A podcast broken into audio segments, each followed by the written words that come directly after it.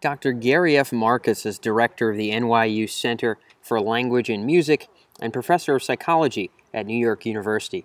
Some of his better known books are The Birth of the Mind and the New York Times editor's choice, Kluge, which is a book about the haphazard construction of the human mind. In this particular interview, we speak with Gary about the haphazard construction of the human mind and what it implies for understanding our own thought and thinking process, in addition to what implications it might hold for the future of human enhancement.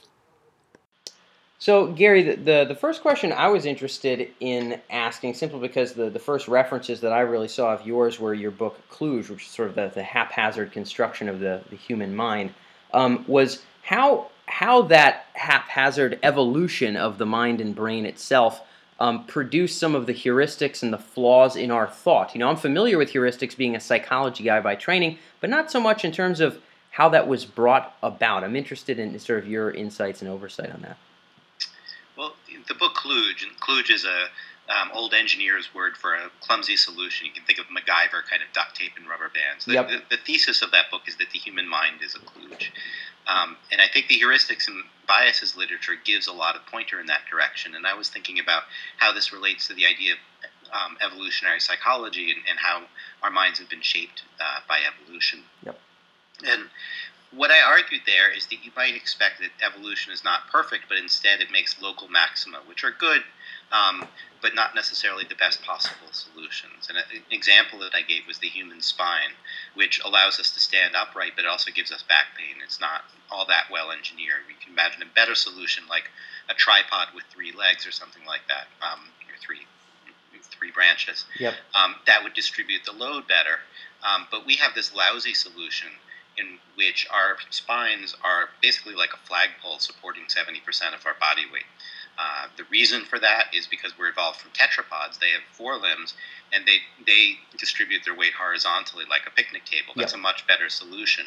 As we moved upright, we took sort of what was closest in evolutionary space, what took the fewest number of genes in order to give us this new kind of system um, of standing upright. But it's not what you would have if you designed from scratch. No. And what I talked about in Kluge is there's a kind of typical notion in evolutionary psychology that we've evolved to be optimal. But if you really look at what's going on, the way that the mind works is a function of two things. One is what would be optimal, but the other is our history. So, how did we get there? So, evolution at any given moment is basically a probabilistic process of genes that are nearby that might give advantage. And the genes that are nearby aren't necessarily the, the ones that are uh, the best for a given solution. A lot of the book was actually about our memories and the argument that I made is that if you really wanted a system, a brain that does the things that humans do, you would want a kind of memory system that we find in computers, which is called location addressable memory. Got it. Lo- location addressable memory, you can say, I'm going to store this in, in location 7, this in location 8 and 9, and then you're guaranteed to be able to go back to the thing you want when you want it. Yes. Which is why computer memory is reliable. Our memory is not even remotely reliable. No, no not, not, not even close. So I can forget, you know, what I was going to say four seconds ago. I can forget where I was going to park my car. I can forget your anniversary, all that stuff. Forget my anniversary. You know, nowadays I rely on my iPhone to help me with all that stuff. But yeah. Still forget to look at the iPhone. Like our memories are are really uh, nothing close to how the sort of theoretical uh, optima that a computer shows us. So that's sort of for, first part of the argument that I was making was simply to assert the facts that our memories aren't very good. That doesn't take too much convincing. Um, no. Uh, people realize that. Um, the question is, why are they so poor? And how does that relate to where we are now? So I further argued that for the kinds of things that we do now, we might like to have much more precise memory. And the question is, why don't we have more precise memory? And the argument that I made was that we are evolved from creatures that basically needed to have statistically uh, common information available quickly, the recent information uh, and the frequent information, and to have central tendencies. So, uh, you know, some of our ancestors, it was enough to just know is there more food up the hill or down the hill? Yeah, I was going to say, let's get into some evolutionary examples just to walk through this. Okay, so up the hill or down the hill, and, and uh, so, so basically, all creatures that we look at, all multicellular creatures, seem to have this thing called context dependent memory, which is a different way of arranging memory, where basically reminders give you what you need. So I've been in a situation, do in that situation, how did it work out for me? Um, which is very different from the way computer memories work, where fundamentally there's an underlying master map. So we have this context dependent memory stuff, and it's good for giving you something quick, but it's not good for giving you something reliable. Yeah. And that was okay if most of your decisions are kind of statistical decisions. You don't need precision. But if you need to give eyewitness testimony or to, or to parse a sentence, it's not so good. So it turns out, for example, we can get confused by complex sentences in a way that would never make any sense in a computer. So um, if you have a sentence like "It was the banker that the lawyer loved," people get confused. Which one was doing the loving? Was it the banker or the lawyer? Yeah, yeah, yeah. Um, and so I reviewed a lot of evidence from linguistics, but also from reasoning, showing that what seemed to explain what was going on was basically a poor fit between the kind of memory that we have and the kind of memory that you would want for the computations that we do. Yeah. And, so think, for example, about confirmation bias, to take one of my favorite mm-hmm. examples mm-hmm. from from the heuristics and, and biases literature. Yep. Um, we notice evidence that supports our theories, and we tend not to notice evidence that goes against our theories. This has huge consequences uh, politically, for example, because everybody thinks that they're right and their neighbors are wrong because yeah, they righteousness favor their own theory. Yep, righteous so mind. Friction escalates, and this can you know lead to wars, or at least leads to like battles between roommates, right? Sure does. And the underlying cause of that, I believe, is, is again the way our memories are organized. So in a computer, you can search systematically. You can say, give me everybody in zip code 21218, and give me everybody who is not in zip code 21218. And we simply cannot search our memories in that way. And so we wind up with this bias where things that match a set of cues, typically my own theory, uh, are the things that we're easily able to remember, and we're not very good at finding the non-matches. There are lots of things like that where, if we had a different memory system, we might uh, reason a lot better. Another famous example is called the focusing illusion. Um, this is the one where I ask you, um, how happy are you with your life in general, and how, how many dates have you had lately? And there's no correlation. But I ask it in the other way around. I say, how many dates have you had lately? And then how happy are you with your life in general? And then suddenly they become very correlated because yeah. now you base the life in general based on this last little random piece of data that I made you think about. Yeah, wow. Go for, and and I mean, well, there's just so many of those. I mean, it's uh, I guess you know the the anchoring notion in heuristics as well. You know, when something looks massively expensive and you drop the price, and there's sort of this hyper arbitrary number that you're then referring to that makes something appear cheaper than maybe you ever would have thought it was if you just saw right. that or, that or price another tag. version of the anchoring effect, and I think it's part of the same phenomena, is the famous buy 12 uh, or limit 12 sign, right? You're in the grocery store, and that anchors you. You think, I don't need 12 of these or even 10 or 11, but you end up buying six you know, cans of soup um, because they told you limit 12 when you actually needed two, right? So you've anchored at the high end of yep. the distribution. Yep. Yeah, yeah, I, I believe that that is, you know, uh, about as yeah similar similar as Olhak to the anchoring uh, heuristic in that respect. Um, with re- with regard to uh, why you know that that, that you, you had mentioned something like statistical decisions. You had said something about not being pre- precise. I don't I don't think you made you meant decisions based off of our own ability to perform statistical analysis. I think you meant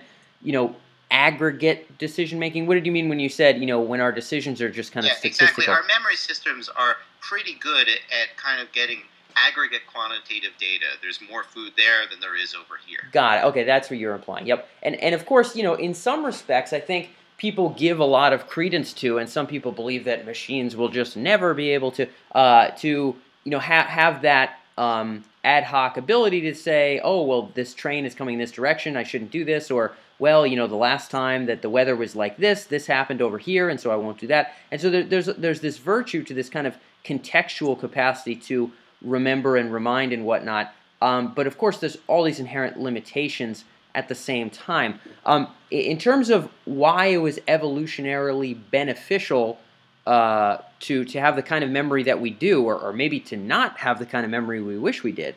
Um, why why is that? In other words, why why don't we have just a smidge more of you know being able to recall particular numbers, people in certain area codes, whatever the case the case may be. What were your thoughts about that in the book there?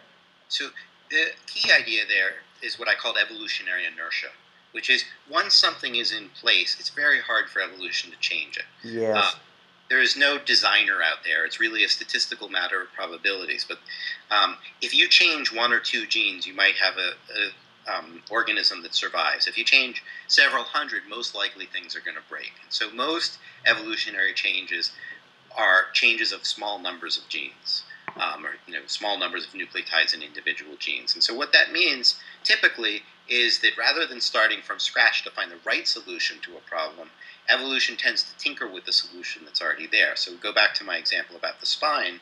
Um, rotating our spine 90 degrees is cheap in genetic terms. The developmental biology is such that you can rotate the pelvis with not that much genetic change, and now you have this horizontal spine suddenly become vertical. Um, to build a three column thing or four columns in shock absorbers would require an enormous number of genes to change roughly simultaneously, and so that just doesn't happen. Um, or it's, it's, at least exceedingly rare. Yeah, yeah, yeah, and and even even the walking uh, creatures, you know, presumably, um, you know, their their fundamental spine was maybe built off of the spine of, of some kind of swimming creature. Um, and, and, so there is you know, Darwin's phrase was descent with modification, and those yep. modifications typically are small. So the problem with our memory system is it evolved from a memory system that was perfectly adequate, a contextual cue-based memory was perfectly adequate for creatures that don't live in the cognitive niche the way that we do. If, yes. if all you have to do is generally know where things are, then the memory we have is, is pretty good.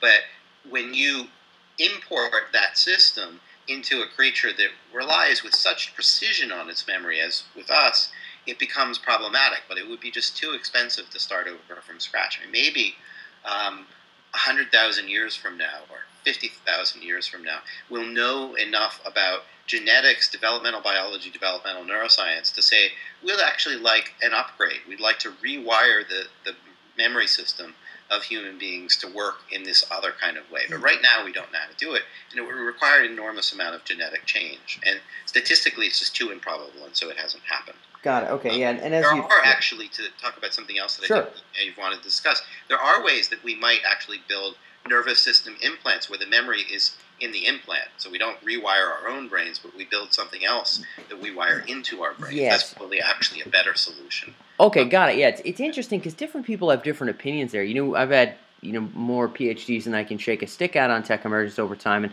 you know some folks are, are really more you know bullish or bearish about the the organic or inorganic, uh, you know, the, the evolved or the innovated sort of solution to um, our, our own cognitive issues or, or just the enhancement thereof. Um, from your perspective, it seems as though uh, coming up with biological or genetic treatments might might actually be significantly harder than having some sort of neural enhancement. Now, again, I know some folks are more aggressive about timelines on these sorts of things. It does seem as though you at least believe that something like that might be possible. Of course, they're working on neuroprosthetics right now, and there's they're uh, you know, they're they're chipping away at, at some of that with with rodents and replacing hippocampi and Ted Berger's work and all that. Um, what are your thoughts on on how darn long it would take to to have any kind of cognitive enhancement to speak of for human beings? Would we be looking at, you know, half of that time frame you just talked about, you know, 50,000, 100,000 years? Or it will be much sooner than that.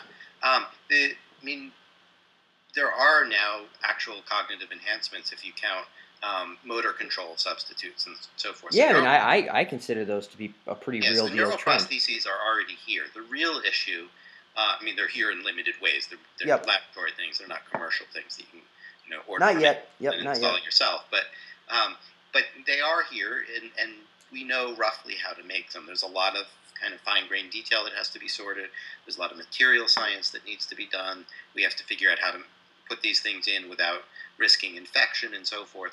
Um, the rate limiting step in improving our memory, I think, if you're talking about not just like fixing the memory that was destroyed um, in let's say in a war or something like that, but like giving us an enhanced memory like no human has had before. Yep. I think the rate limiting step there is we don't know how the information is encoded in our brains. If we did, we could probably make big advances relatively quickly. And so it really depends on sorting the neuroscience out, figuring out basically what is the interface to the human brain when it stores, say, a sentence. So if I remember that the person who is interviewing me now, his name is Dan.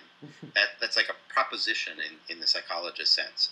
Um, that's stored in my memory somewhere. How do I read that out? How do I how do I write something else like that? Yeah. We don't really know what the code is. Um, the rest of it, how to actually electrically interface, we've got some ideas about how to do that. We certainly know how to write computer programs that can translate between interfaces. We just don't really understand how sentences and things like sentences are stored in the brain. I think that that's maybe a 50 year project, certainly not a 50,000 year project. Okay. It's trickier if you want to have the genes build the stuff from scratch and actually manipulate our genomes. You think that's like even 1,000 okay. genes. They're all Yeah. interacting each other with each other and with the environment in very complicated ways. And so it's like the difference between um, putting some addition into a robot versus like figuring out how the whole thing was manufactured. It's, it's even more complicated than that because robot manufacture is not that complex, but the embryology of the human brain is exceedingly complex and, Yep. and interactive and so forth, which is why, like, if a few genes go awry, we can have mental disorders and things like that. It's a Yep. very delicate um, developmental process, and I think that part's going to take a while. Maybe 50,000 was too many, but um, I was talking about, like, making a whole-scale rewiring. Like, we can already do modest things. yeah. Um, you know, we could mess with your oxytocin receptors if we, if we wanted to, for example.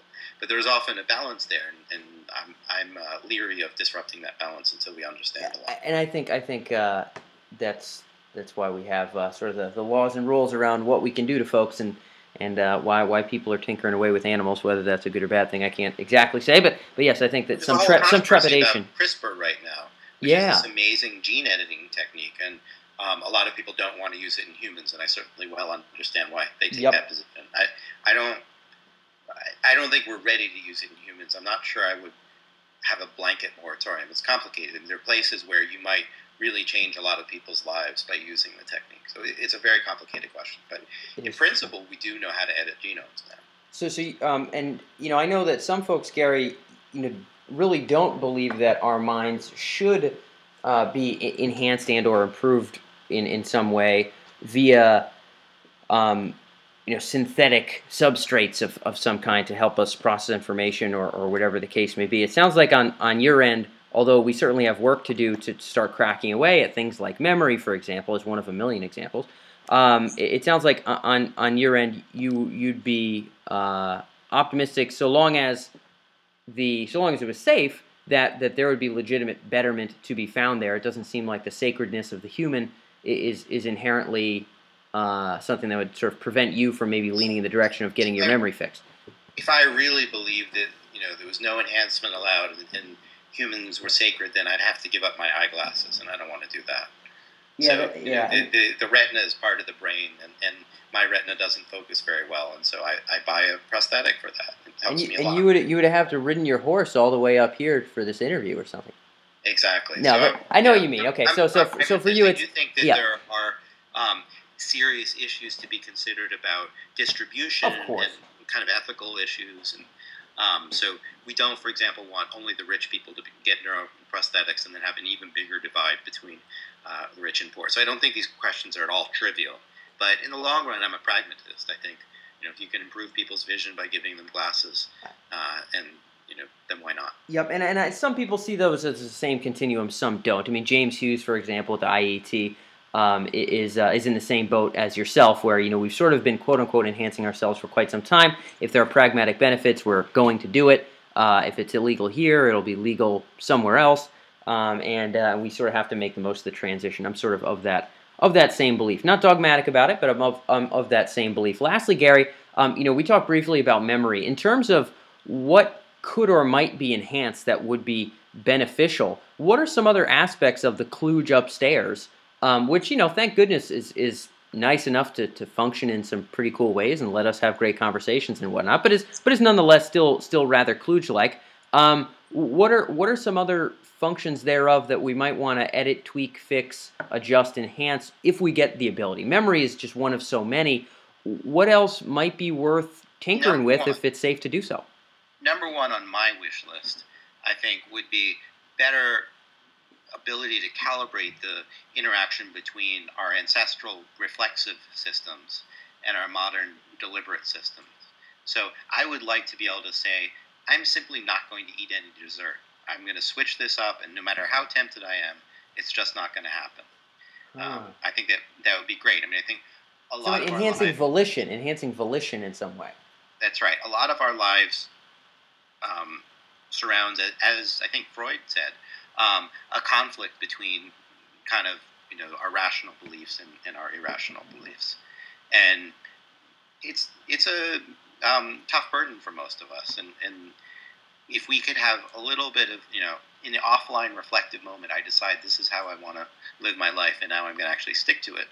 Um, that would be cool. Instead, I sit here and you know fritter away time uh, looking on the web that I know I'm wasting time, but I just can't help myself. yeah, yeah, okay. So, so being able to have uh, better volitional control and almost program in some way, Gary, for for lack of better terms, you know, the kinds of behaviors, habits uh, that are genuinely aligned with your your values, not get caught up in sort of the hoo ha of what your lizard brain would like to do now.